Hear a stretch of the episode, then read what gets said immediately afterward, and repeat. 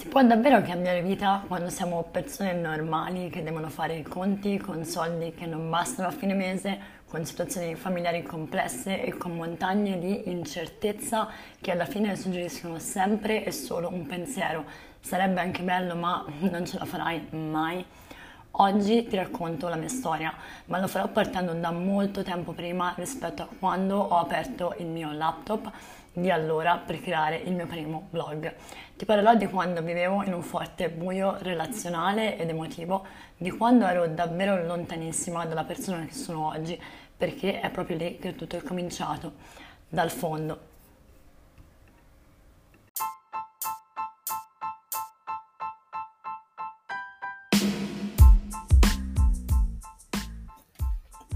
Lingua Digitale è il podcast di chi vuole conoscere il digitale per creare un lavoro appagante e vivere una vita felice. Io sono Silvia, consulente di comunicazione e copywriter freelance e ti guiderò in questo viaggio attraverso la condivisione della mia esperienza nel digitale. Parleremo delle possibilità di guadagno offerte dalla rete, di comunicazione e marketing, ma anche di aspettative realistiche e falsi miti per far luce insieme sulle tantissime potenzialità del web e su come possono aiutarti a creare la vita che desideri.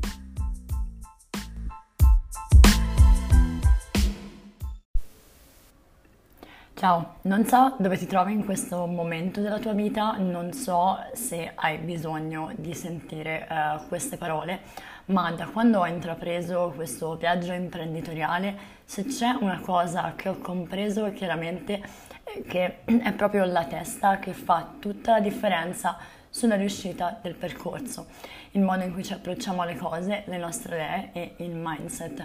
Si possono studiare mille teorie, ma se manca quell'attitudine a spingersi, a crederci, a buttarsi, a perseverare, il risultato sarà sempre solo uno, l'inazione e quindi il fallimento.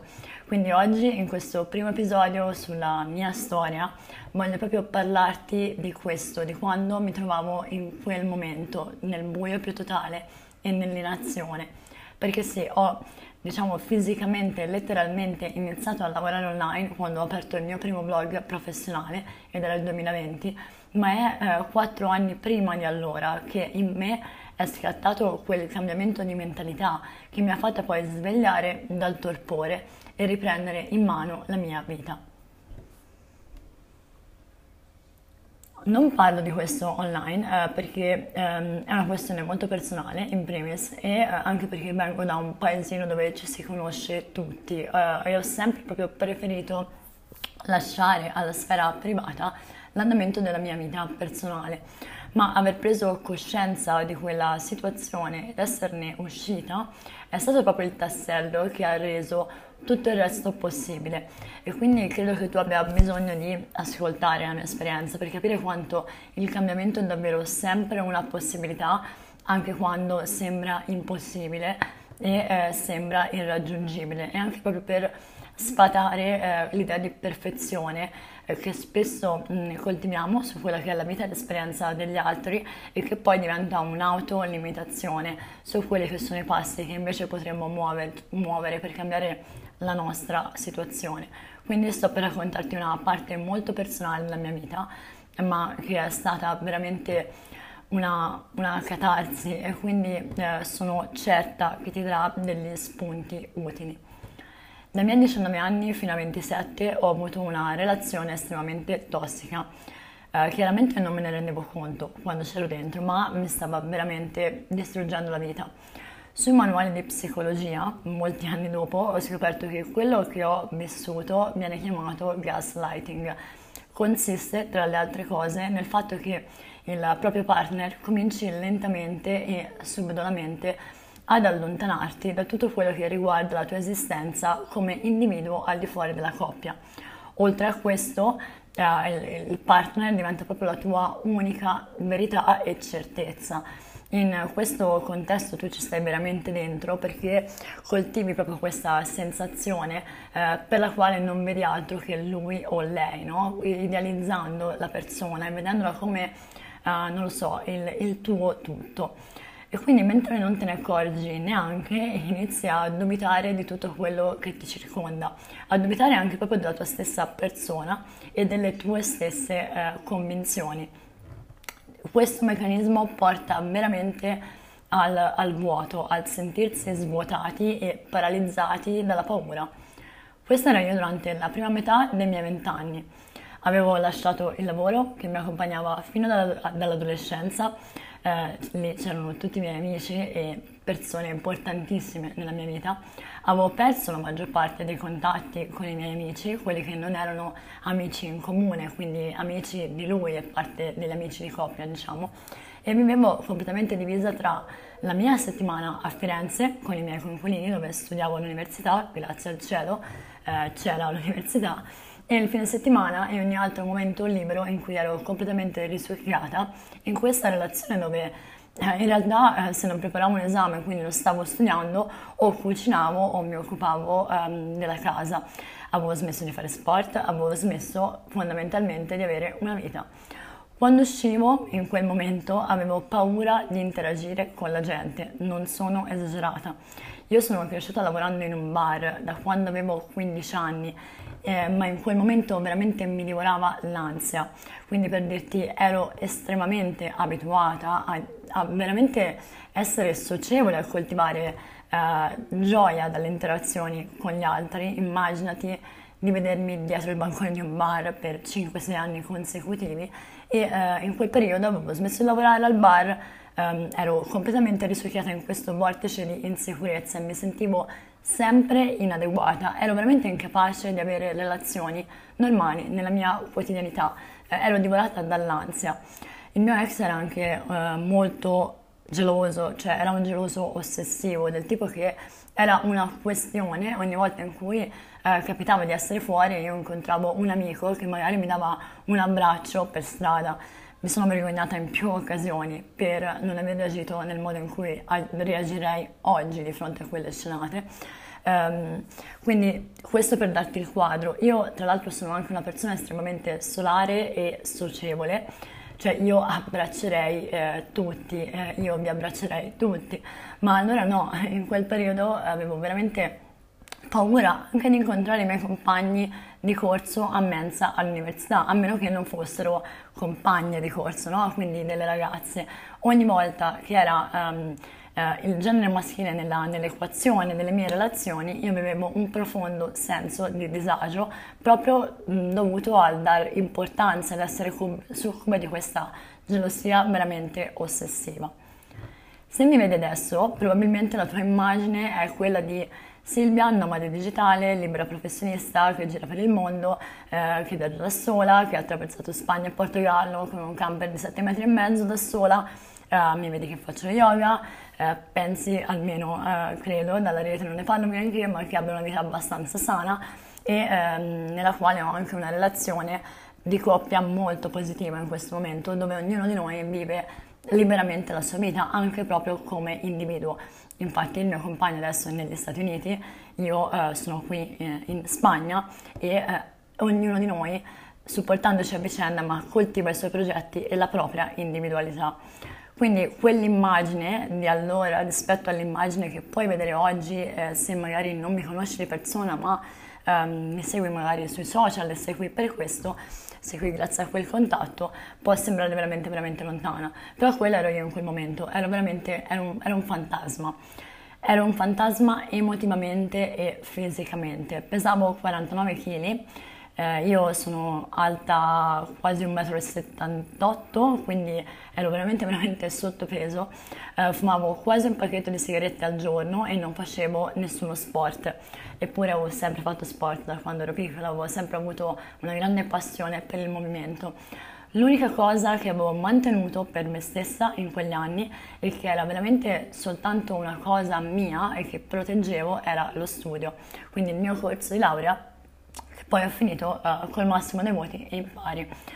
Um, il modo in cui temporeggiavo in quel momento, perché alla fine studiare e uh, darmi, e dare tutta quell'importanza al percorso di studi, uh, al di là del fatto che era il mio momento di grande soddisfazione personale, eh, ho sempre amato imparare e conoscere, ma in quel momento era anche un po' il modo per posporre eh, il dover vedere no, l'evidenza della vita che stavo creando. Quindi te la faccio molto breve, eh, long story short, qualcosa dopo la laurea e un master che avevo svolto a Firenze perché andare troppo lontano era impensabile, qualcosa dentro di me inizia a smuoversi, cioè inizio un po' a sentire una voce interiore di sottofondo eh, che fondamentalmente senza troppi giri di parole incomincia a dirmi Silvia ma che diavolo stai facendo della tua vita? Nel frattempo con il mio ex avevamo una casa, quindi la situazione era veramente ingabbiante, veramente molto complessa, non di certo un rapporto dal quale ti tiri fuori eh, facilmente.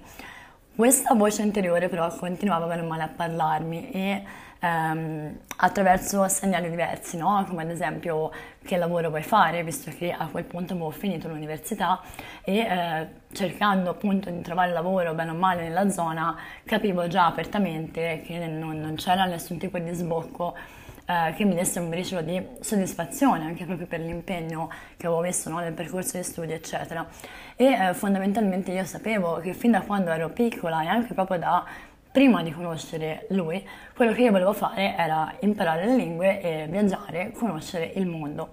Questo mi sembra una, una, una cosa superficiale forse, però per me è sempre stato il chiodo fisso, cioè quello che io uh, volevo fino, fin da piccola, ma in quel periodo ero proprio ferma nel loop mentale che tutte quelle uh, fossero delle fantasie irrealizzabili. Tra l'altro il mio ex era proprio il tipo che distruggeva uh, tutto quello che si discostava dalla norma, quindi la norma ovviamente secondo il suo punto di vista. Ogni stile di vita diverso, ogni forma di successo personale eh, che fosse differente rispetto a quelli che erano i suoi canoni e i suoi standard, era ovviamente condannata. Io col tempo poi avrei capito che la sua era paura, paura della diversità, ed era un po' uno specchio, no? probabilmente delle cose che avrebbe voluto fare ma che non riusciva a fare, ma in quel momento ero veramente succube della, della, della relazione e, della, e, del dialogo instaurato tra noi negli anni. Quindi mi ero uh, veramente convinta che forse aveva ragione da farmi completamente scordare che in realtà quell'ideale di vita diversa era quello che io volevo da sempre. Um, mia mamma, per esempio, mi racconta che quando ero veramente piccolina, tipo 6-7 anni, io parlavo già un po' di queste cose, quindi di studiare all'università, eh, di viaggiare, di parlare le lingue. E quindi ti chiederai, vabbè, e, ehm, e, poi, e poi a 25, a 25 invece, a 25 anni, io avevo intorno e dentro il buio. Io mi vedevo completamente finita, ma non lo dico uh, con leggerezza.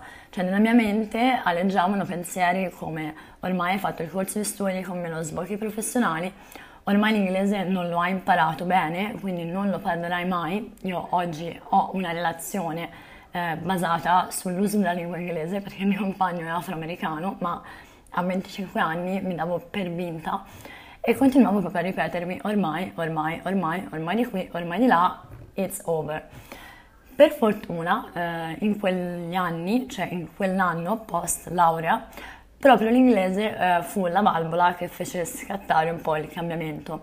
Quindi eh, con una marea di compromessi sui tempi e sulle modalità, perché ero ancora in questa relazione molto stringente convinsi eh, il, mio, il mio ex dell'importanza che aveva per me fare questa esperienza di tirocinio in Inghilterra.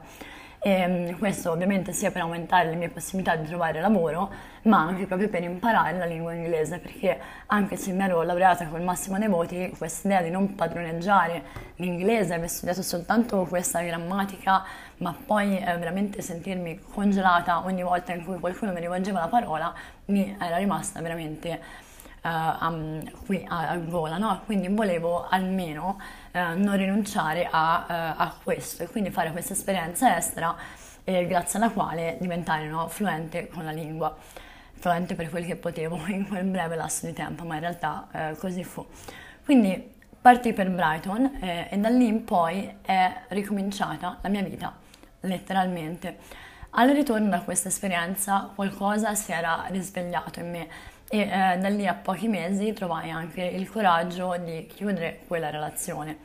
E fu estremamente complesso, ricordo che andai a casa eh, accompagnata da mia sorella a riprendere alcune delle mie cose mentre lui era al lavoro perché avevo paura a farlo mentre lui era a casa e era veramente un momento uh, fuori controllo.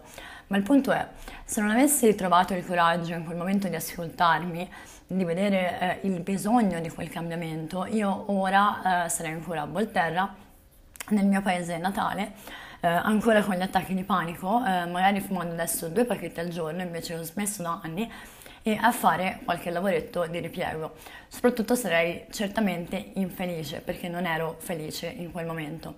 Sicuramente non sarei a registrare un episodio del mio podcast a Zahara dello Satunes, questo paesino in Andalusia dove mi trovo, per cercare di ispirare altre persone, magari come te, ad attuare quel cambiamento che desiderano e che meritano nella loro vita. Quindi capisci eh, perché te lo sto raccontando? Cioè, in realtà forse non è ancora estremamente chiaro, mi direi, ma perché mi racconti tutte queste cose personali?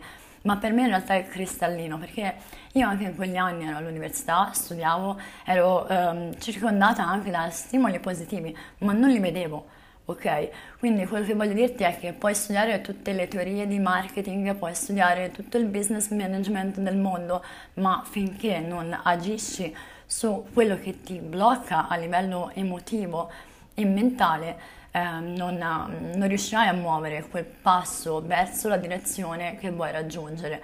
Questo era ciò che succedeva a me in quel momento e te lo racconto anche perché a volte da fuori può sembrare che certe persone abbiano una naturale predisposizione a, a fare determinati passi. Forse è così, io non sono nessuno per giudicarlo, quello che so con certezza è che in quel momento la mia persona, le mie sensazioni e eh, i miei pensieri erano lontanissimi dal, ehm, diciamo, caratterizzarmi come la persona che ha la propensione naturale ad avviare lo stile di vita che poi ho intrapreso e soprattutto a fare qualcosa come gestire la propria attività, perché immaginati quanto ero insicura, addirittura in crisi a volte nel parlare con gli altri eh, e quindi come può questo rapportarsi sullo sviluppo di un'attività eh, in proprio dove devi interagire con i clienti, devi interagire con collaboratori e quindi dove le relazioni umane, la tua capacità di essere assertivo, sviluppare sicurezza, eh, sviluppare eh, proposte, eccetera, eccetera, eccetera, sono determinanti, no? Quindi te lo racconto proprio per dirti quanto è stato da una parte complesso e da una parte anche tortuoso, ma possibile per me eh, avviare quel cambiamento. Quindi se hai paura, se ti sembra di avere tutte le condizioni di vita contro rispetto alla realizzazione del tuo progetto di vita, io ti capisco, ti capisco perché l'ho vissuta, in quel momento mi vedevo veramente il mondo contro.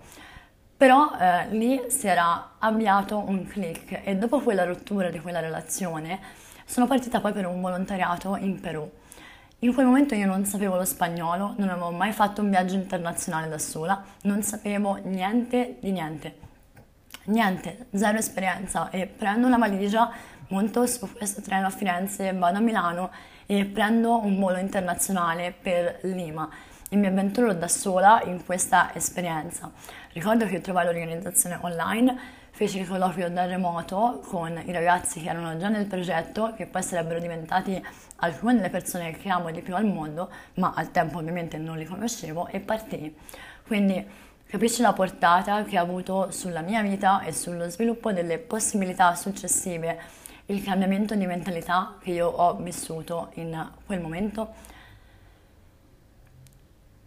da aver paura ad interagire con le persone, a partire da sola, addirittura per un volontariato internazionale. Adesso raccontarti quei momenti è emozionante, è un po' anche come riviverli. Mi sentivo veramente come se la vita fosse appena cominciata in quel momento. Era cambiata la mia mente e da allora in poi tutto diventava possibile. Non avevo idea di come proseguire, però ci credevo, qualcosa si era smosso, sapevo che c'era una possibilità, perché alla fine e non ero giovane, non ero giovanissima, avevo 27 anni quando sono partita per il Perù E, però quell'idea che ormai è andata era veramente stata eliminata dalla mia, dalla mia mente no? e dal mio mindset. Quindi terminato il volontariato, uh, rientro in Italia, torno a lavoro in un ristorante per alzare due lire e comincio a mandare curriculum in tutto il mondo. E eh, in questo momento in cui mando vari curriculum arriva un'opportunità a Londra. Qui faccio un attimo un altro step back per dirti appunto che sì, io ero tornata a lavorare in un ristorante, avevo una laurea con 110 lode, triennale e specialistica, avevo un master MBA, a quel punto avevo un'esperienza di volontariato internazionale in Perù sul curriculum e uh, un'esperienza di tirocinio a Brighton con certificazione linguistica di conoscenza dell'inglese, ma ehm, non è quasi immediato no? trovare il lavoro che vuoi. Però io lavoravo lo stesso, perché comunque volevo avere i miei soldi, la possibilità di eh, poter finanziare eventualmente altre possibilità. Quindi, sbam, torno a lavoro in un ristorante. Arriva questa opportunità di tirocinio a Londra e quindi ok, la voglio, la voglio, cogliere, faccio il colloquio da remoto. Al tempo per me fare un colloquio eh, su Skype in un'altra lingua era veramente un big step. Non era qualcosa che facevo alla leggera, non, non parlavo nemmeno lontanamente l'inglese eh, con la disinvoltura di oggi, eh, dove comunque c'è sempre spazio per migliorare, ma eh, comunque è diventata la lingua che uso di più nella mia quotidianità. Quindi in quel momento ero, ehm, ero da una parte elettrizzata da questa nuova possibilità, da una parte era tutto estremamente complicato. Quindi eh, trovo questo tirocinio, il tirocinio era non pagato, avrebbe avuto un rimborso spese per la metro e sarebbe iniziato dopo circa eh, tre settimane. Io a Londra non conoscevo nessuno e eh, dovevo trovare lavoro per potermi permettere quell'esperienza. Quindi ehm, io appunto questo anche perché non ho le spalle parate, cioè i miei mi hanno veramente aiutata eh, durante gli studi e nel corso della loro vita, ma sono eh, due persone normali. Eh, io eh, con partita IMA nel mio secondo anno di libera professione ho fatturato quasi quanto loro in due, quindi in quel momento dovevo veramente rimbolcarmi le maniche. Eh, quindi arrivo a Londra, e mi ricordo che arrivai a Londra di venerdì e il mio tirocinio iniziava il lunedì successivo, quindi dopo quattro giorni. Dovevo trovare lavoro e, e dovevo trovare anche una stanza, quindi era veramente complesso, cioè c'era un, un, una montagna da scalare. Eh, inizio la ricerca alloggiando in un ostello e poi dopo due giorni trovo una prima sistemazione che eh, scelgo di fermare solo per 5 settimane, era il tempo minimo che potevo affittarla perché era troppo cara per me, eh, ma era comunque un punto di partenza no? rispetto ad essere in un ostello e quindi ancora qui altro step back di quando diciamo eh, le cose sono impossibili a meno che io non abbia soldi, dipende anche da quanto vuoi adattarti perché certo essere in loco a Londra da sola in un ostello, in una camerata, non era certamente la situazione ideale, ma era quello che io potevo permettermi per tastare il terreno e trovare l'appartamento più economico, no? Chiaramente se avessi prenotato un Airbnb dall'Italia avrei avuto subito un'accommodation, eh, ma probabilmente l'avrei pagata 5 volte di più. Quindi adattarsi a quella che è la nostra eh, possibilità. In quel momento, quindi, trovata la stanza, mi mancava ancora di trovare il lavoro eh, per finanziarmi la possibilità di fare l'altro lavoro eh, nella, nella, ONG.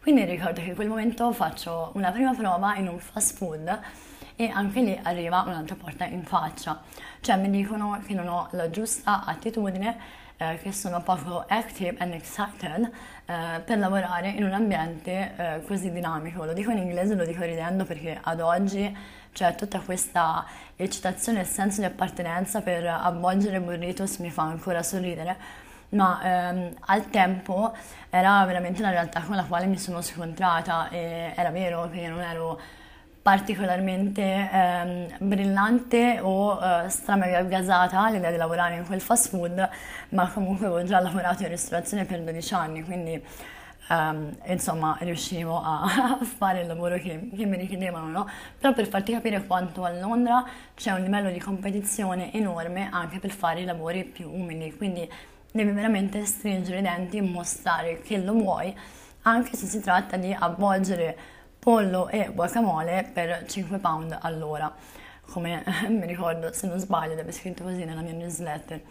Quindi quel giorno, altra lezione di vita importantissima, se vuoi qualcosa e sta sola e ce la devi fare, devi stringere i denti, devi eh, lottare per le cose che vuoi fondamentalmente. In quel caso io volevo quello stipendio e apparentemente no, non avevo dimostrato abbastanza quanto lo volevo.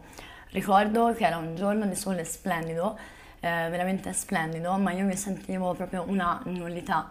Cioè ero sola, ero in una città con oltre 10 milioni di abitanti, senza soldi perché quello che avevo risparmiato era volato con l'affitto della prima stanza e eh, stavo per iniziare anche un'esperienza di lavoro, quella del tirocinio, che in realtà poi si sarebbe dimostrata una delle più sfidanti della mia vita perché facevano veramente sul serio e l'avrei per fortuna scoperto solo dopo qualche giorno. Quindi nel frattempo in quel momento il mio ex mi fa causa per questa casa che avevamo in comune quindi ehm, avevo già consentito a lasciargliela per intero, ma eh, per qualche motivo lui cercava cavilli per mantenere attiva questa, questa situazione e um, ci siamo riusciti dopo tre anni a scioglierla, quindi era veramente un momento molto spiacevole, un momento nel quale io volevo solo ricominciare. Eh, non avevo neanche rancore, eh, onestamente, verso quella, verso quella, circostanza, volevo semplicemente metterci un punto e eh, vivere la mia vita. Quindi era un momento veramente difficile, non ti nego che volevo tornare a casa, volevo tornare dai miei e ricordo che eh, trovai la forza di darmi una possibilità parlando al telefono con mia sorella e lei mi disse ma non vedi quante cose che fai, eh, stai facendo un sacco e ce la farai di sicuro. Quindi Irene, non so se eh, te l'ho mai detto o se ascolterai questo episodio, ma eh, quelle parole sono state veramente determinanti in quel momento. Allora mi diedi 5 settimane di tempo, 5 settimane per vedere come andava, quindi il tempo eh, del mio primo affitto che avevo già pagato perché non volevo sprecare quei soldi. Quindi dopo il no in quel fast food rientro nella mia stanza e mi ricordo che preparo un'altra marea di curriculum, li metto in una chiavetta USB e vado a stamparli nel primo negozio che trovo. Prendo la metro, scendo ad, Oxford, ad Oxford Circus e inizio veramente a fare a piedi il giro di tutti i ristoranti del centro eh, che vedo. Eh, ti sto parlando di questi fatti come se fossero dilatati in un mese, in realtà tutto questo stava succedendo eh, letteralmente durante la mia prima settimana a Londra e ehm, quindi inizio a mandare questi, a mandare, a portare, mettendoci proprio la faccia perché volevo una risposta immediata, eh, a portare questi curriculum e eh, inizio a fare anche tutte le varie prove di lavoro. A Londra funziona che fai un trial shift, lo chiamano, e quindi ti testano e ti danno subito una risposta no? in giornata. Io avevo lavorato per tanti anni come cameriera, quindi alla fine eh, ho diverse possibilità di scelta alla fine di quella settimana, eh, però per fortuna eh, capita che faccia anche un colloquio come commessa in un negozio di scarpe a Piccadilly era e eh, accetto quello perché era una soluzione molto più eh, gestibile, molto meno stancante rispetto eh, al lavorare in, in un ristorante, no? Perché ricorda che tutto questo io lo facevo dopo il mio lavoro principale che era in ufficio. Quindi um, quella era la, la situazione, no? Eh, durante quei primi giorni eh, torno a casa un giorno, eh, abitavo a Stephanie Green, eh, se conosci un po' il quartiere di Londra probabilmente lo, lo conoscerai, poi mi sono trasferita molto più fuori e in quel momento succede una cosa veramente inaspettata, cioè incontro vicino a casa un ragazzo che eh, conoscevo già, cioè era un ragazzo eh, che lavorava in un'agenzia immobiliare e che qualche giorno prima mi aveva accompagnata a vedere una stanza, una stanza che poi non avevo affittato, no? E in quel momento proprio succede una di quelle circostanze fortuite che ti capitano principalmente in viaggio o comunque quando sei veramente agli estremi e ti spingi fuori dalla tua zona di comfort perché avevo veramente bisogno di quell'incontro quel giorno. Cioè, eh, lui, eh, Miki, che vive e lavora a Londra ancora, credo, eh, fondamentalmente eh, diventiamo poi anche amici dopo, eh, ma mi, mi, ferma, ci salutiamo perché appunto ci siamo visti pochi giorni prima e mi dice che loro cercano sempre, loro nel senso lui e eh, altri ragazzi che gestivano questa questo giro d'affari, chiamiamolo così, eh, mi dice che cercano sempre eh, ragazzi per lavorare la notte a Shoreditch, un altro quartiere di Londra pienissimo di locali, ehm, per fondamentalmente promuovere club. E mi dice, guarda, la paga è buona, eh, perché eh, paghiamo 10 pound cash in hand. 10 pound all'ora erano tanti, eh, oggi magari lavorando come consulente 10 pound mi sembrano pochi all'ora, ma in quel momento tu conta che per spaccarti la schiena in un ristorante eh, venivi pagato bene o male 7 pound, se non sbaglio la paga minima al tempo era 7 pound, quindi 10 eh, cash in hand, anche quindi esentasse, erano per me il salvavita. Quindi io prendo la palla al balzo, ok, eh, facciamolo e vediamo, vediamo come va. Quel giorno ci incontriamo ad Oxton, altro quartiere eh, nella Londra Est, vicino a Shoreditch, e eh, io non ti nego che avevo anche dei dubbi, comunque era le 10 di sera, eh, era buio e comincio anche un po' a chiedermi ma Silvia ma chi è questo ragazzo? Cioè l'hai visto una volta, eh, dove sei, eh, cosa, cosa, andrai a fare, no? Eh, ovviamente non è che sono completamente spregiudicata, qualche domanda me la sono fatta, però ho detto, boh, vabbè, andiamo, vediamo, no? Non avevo avuto una, una, una cattiva impressione e poi comunque ero in mezzo a un sacco di gente, quindi se non mi tornava sarei eh, tornata via. E vado e in realtà eh, scopro che fondamentalmente inizio a occuparmi di una sorta di offline marketing, cioè al tempo a Londra era, era, molto diffusa questa cosa, anche di giorno, eh, non so se funziona ancora. Eh, le persone lavoravano distribuendo volantini eh, che offrivano dei buoni sconto eh, per eh, convogliare le persone o nei club, come facevo io appunto la notte, o anche nei ristoranti. No? Questo succedeva, mi ricordo, anche a Camden, era una cosa molto, molto in voga. Quindi eh, vedo che questo è il lavoro che devo fare, quindi dare alla gente volantini per 10, 10 eh, pound all'ora, eh, perfetto. Quindi inizio, inizio subito e quindi questo era il lavoro che avrei fatto il venerdì sera e il sabato sera, eh, dalle 10 alle 2 di notte, 4 ore di turno ogni, ognuno di questi due giorni. E quindi io mi guadagnavo con questi due giorni 80 pound eh, che poi andavano a coprirmi le spese fondamentalmente per mangiare. In quel periodo facevo tre lavori. Facevo il mio lavoro di ufficio, il motivo principale per il quale ero andata a Londra, che era questo lavoro con una ONG, un tirocinio, poi trasformato anche in un lavoro, e eh, quello di commessa di giorno, quindi il venerdì, il sabato e la domenica, tre giorni pieni lavoravo nel negozio a Piccadilly e poi per strada il venerdì sera e il sabato sera. Ti giuro che in quel momento centellinavo i soldi, veramente. Eh, pagavo davvero l'affitto della stanza con il lavoro da commessa, eh, il groceries, quindi vabbè, da mangiare e magari mi, mi, prendevo una birra il lunedì al Blues Bar, che rimarrà per sempre il mio posto a Londra, perché avevo bisogno di una, cioè di una valvola, no? di, di, qualcosa di eh, anche per me, di appagante oltre al lavoro e, e basta. E quindi con, con, il rimborso spese del tirocinio mi pagavo l'abbonamento della metro. Ero al verde, ero veramente al verde. Nel frattempo avevo cambiato casa, erano passate le prime 5 settimane, eh, quelle in cui ti dicevo no? che mi ero data quel tempo ehm, perché era il primo investimento fatto con... Uh, con, con, il primo affitto e um, vivevo in quest'altra casa molto più lontano dal centro ma nella quale avevo conosciuto anche uno dei, dei, ragazzi che sarebbe diventato fondamentalmente una delle persone più importanti della mia vita, eh, che è Pepito, un mio carissimo amico, e che anche lui stava veramente creando la sua vita in quel momento, no? Quindi quello è stato un momento di grande trasformazione. Ehm, sono nate le relazioni forti in quel periodo eh, a Londra.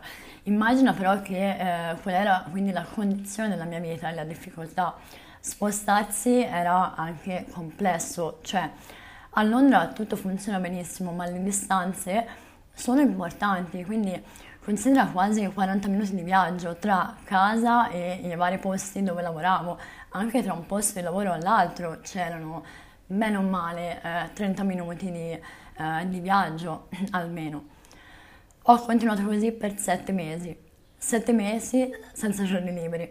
E eh, tutto questo perché i soldi erano la priorità in quel momento, non, non ce li avevo, eh, non potevo fare altrimenti se non abbandonare l'idea di provare a lavorare nella cooperazione internazionale. Non so se l'ho menzionato, il tirocinio era in questa ONG, quindi una, un'organizzazione non governativa eh, che gestiva progetti di sviluppo in paesi terzi, ehm, sviluppo comunitario e sostenibilità ambientale. Quindi questo te lo sto raccontando perché quando parlo di cambiamento realistico ehm, e di bisogno di concretezza, nel senso di soldi, avere soldi che supportano le nostre scelte e quello che vogliamo, eh, lo dico con cognizione di causa perché non mi sono venute semplici le cose. È stato molto molto molto difficile eh, quel periodo, anche se sono estremamente grata di averlo vissuto perché ho imparato tantissimo. Però ehm, parlando proprio di questo argomento, proprio rimanendo a Londra, in quel momento eh, il bisogno di avere una certa stabilità eh, non solo economica ma anche proprio di vita eh, mi ha portato ad abbandonare il percorso in cooperazione. Questo perché conclusa quella prima esperienza di tirocinio eh, ero stata assunta però per un periodo di tempo breve e eh, il contratto non era stato poi rinnovato no, per essere trasformato nell'indeterminato. E quindi mi ritrovavo di nuovo a cercare lavoro e mh, trovavo fondamentalmente tanti altri tirocini immediatamente, non, non, ce la facevo però più a fare due lavori, quindi continuare quello che stavo facendo, fare un altro tirocinio per mantenermi e um, cioè per mantenere la possibilità di trovare quel genere di lavoro e fare un altro lavoro per mantenermi a livello economico. Ero uh, stanchissima, quindi ho avuto effettivamente bisogno di abbandonare. Sono finita nella reception di una spa uh, in un hotel grazie ad un altro contatto di una mia cara amica e uh, da un lato respiravo perché avevo finalmente un'entrata stabile, ma dall'altro mi stavo veramente chiedendo che cosa eh, stessi eh, facendo lì in quel luogo.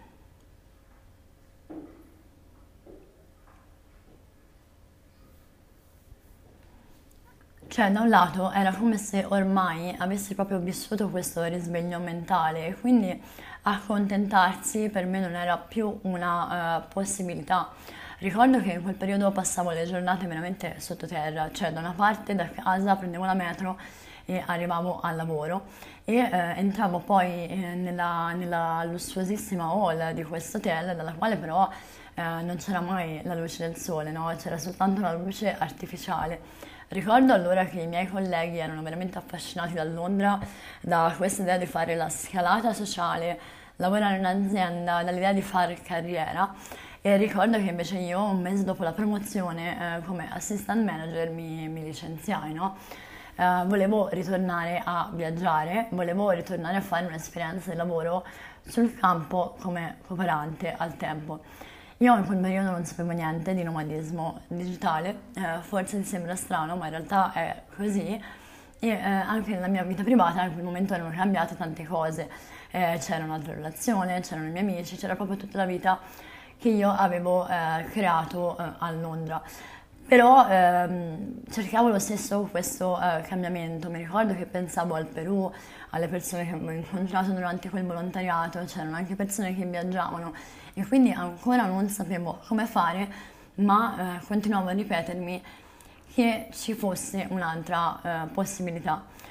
Quindi eh, cosa faccio? Lascio Londra nel 2019, eh, passo alcuni mesi in Italia e poi parto per l'India dove a Jaipur apro il mio primo blog, uh, Learn, Travel and Love, era come si chiamava.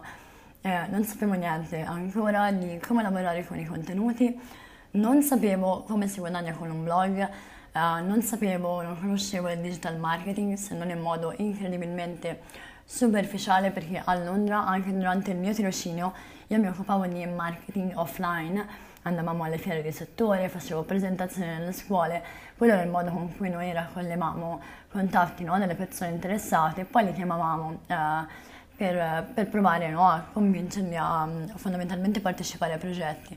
Non c'era niente di digitale nella mia organizzazione in quel periodo, quindi ero, mh, ero veramente eh, a bocca asciutta rispetto a quello che è il mio lavoro di oggi. Anche nella mia formazione eh, personale, ehm, cioè nel senso nella mia formazione accademica e post laurea, io avevo fatto un master in uh, business administration e studiavamo il marketing mix, ma è veramente differente studiare il marketing in una prospettiva che è slegata dal mondo del digitale, che tra l'altro è in un'evoluzione eh, veramente eh, continua ed accelerata. Quindi, ok, avevo la mia conoscenza con uh, i concetti della ricerca del mercato, della segmentazione, dell'analisi dei competitors, l'analisi SWOT, uh, però questo era molto molto molto diverso rispetto a conoscere la SEO, uh, sapere come convogliare il traffico sul sito web, saper creare un sito web e tutte le altre cose che poi ho imparato dopo.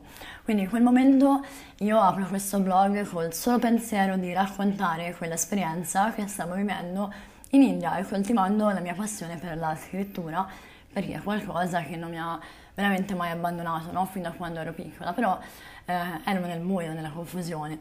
Diciamo che però la cosa importante è che il sogno di poter avere una vita diversa e piena era diventato eh, sempre di più eh, una realtà che io non ero più disposta a compromettere dopo quell'esperienza. Quindi quel viaggio in India poi è stato interrotto da un evento poco prima della pandemia e i passi che poi mi hanno portata ad aprire il mio blog, eh, quello attuale, quindi avviare l'attività con la partita IVA, sono arrivati proprio durante la pandemia, nei primi mesi del 2020 e durante tutto il 2020. Ho aperto partita IVA a gennaio 2021. Però è proprio negli avvenimenti che io ti ho raccontato oggi che è avvenuto quel cambio e quel risveglio, quel cambiamento di prospettiva e di mentalità che ha reso possibile la realtà che io sto vivendo oggi. Quel cambiamento è avvenuto in particolare proprio col prendere coscienza della negatività di quella relazione. Mi ha portato poi a scegliere di valorizzare la mia vita prima di tutto, di non accettare più compromessi sulla mia felicità a nessun costo e eh, né dal punto di vista lavorativo né dal punto di vista relazionale. Cioè mi ha portata ad agire con una maggiore consapevolezza e a coltivare fiducia nella mia capacità anche quando tutto mi sembra remare contro. Le difficoltà non sono finite, veramente ovvi- ovviamente nel aprire e avviare un'attività da zero e senza avere un background, senza conoscere nessuno, eh, ci sono state molte altre sfide, ma quello che è cambiato è stata la mia testa, quindi l'approccio che io ho verso le cose, la parola ormai è scomparsa dal mio vocabolario personale. Quindi nel prossimo episodio ti parlerò di come ho concretamente avviato l'attività, quindi cosa ho iniziato a studiare e come, quali passi mi hanno portato da zero al primo cliente fino a vivere soltanto di questo. Eh, però spero che l'episodio di oggi eh, ti abbia dato degli spunti importanti per agire proprio su questi due fronti, cioè da un lato non sminuire quella che è la tua possibilità eh, di fare e cambiare situazioni nelle quali mh, non, non, senti appartenere e eh, dall'altro di non idealizzare il percorso degli altri perché eh, io penso che magari quando uno vede dall'esterno quello che io posso aver fatto, anche se chiaramente ci sono migliaia di professionisti che hanno fatto molto di più di me, non è quello che voglio dire, però eh, coltivare questa comunicazione dove si mette in luce solo eh, i momenti di vincita, no? quelli in cui sono arrivati i soldi, è arrivato il cliente, è arrivato il viaggio, eccetera, porta solo ad aumentare eh, questo enorme bias cognitivo, nel senso che la realtà è fatta anche in tutti questi momenti veramente sfidanti e la mia lo è veramente stato. Uh, allora, è veramente stata piena di momenti sfidanti e, e di momenti in cui non vedevo, non vedevo, la luce in fondo al tunnel. Quindi spero di non averti annoiato con questo episodio, è stato molto molto più lungo e eh, spero soprattutto eh, di averti dato la grinta e la voglia di rivendicare qualsiasi cambiamento che desideri, perché te lo meriti e perché il cambiamento è davvero sempre una possibilità. Io ti abbraccio, come sempre ti aspetto anche con le tue considerazioni uh, su questo podcast o su Instagram e uh, noi uh, ci sentiamo la prossima settimana eh, e dove ti racconterò la seconda parte di eh, questo, questo enorme percorso. Ciao e buona giornata!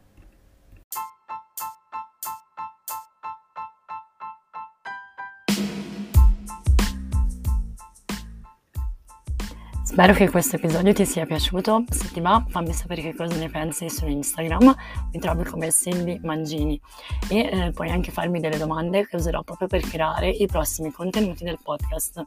Io ti ringrazio per il tuo tempo e noi ci sentiamo alla prossima puntata.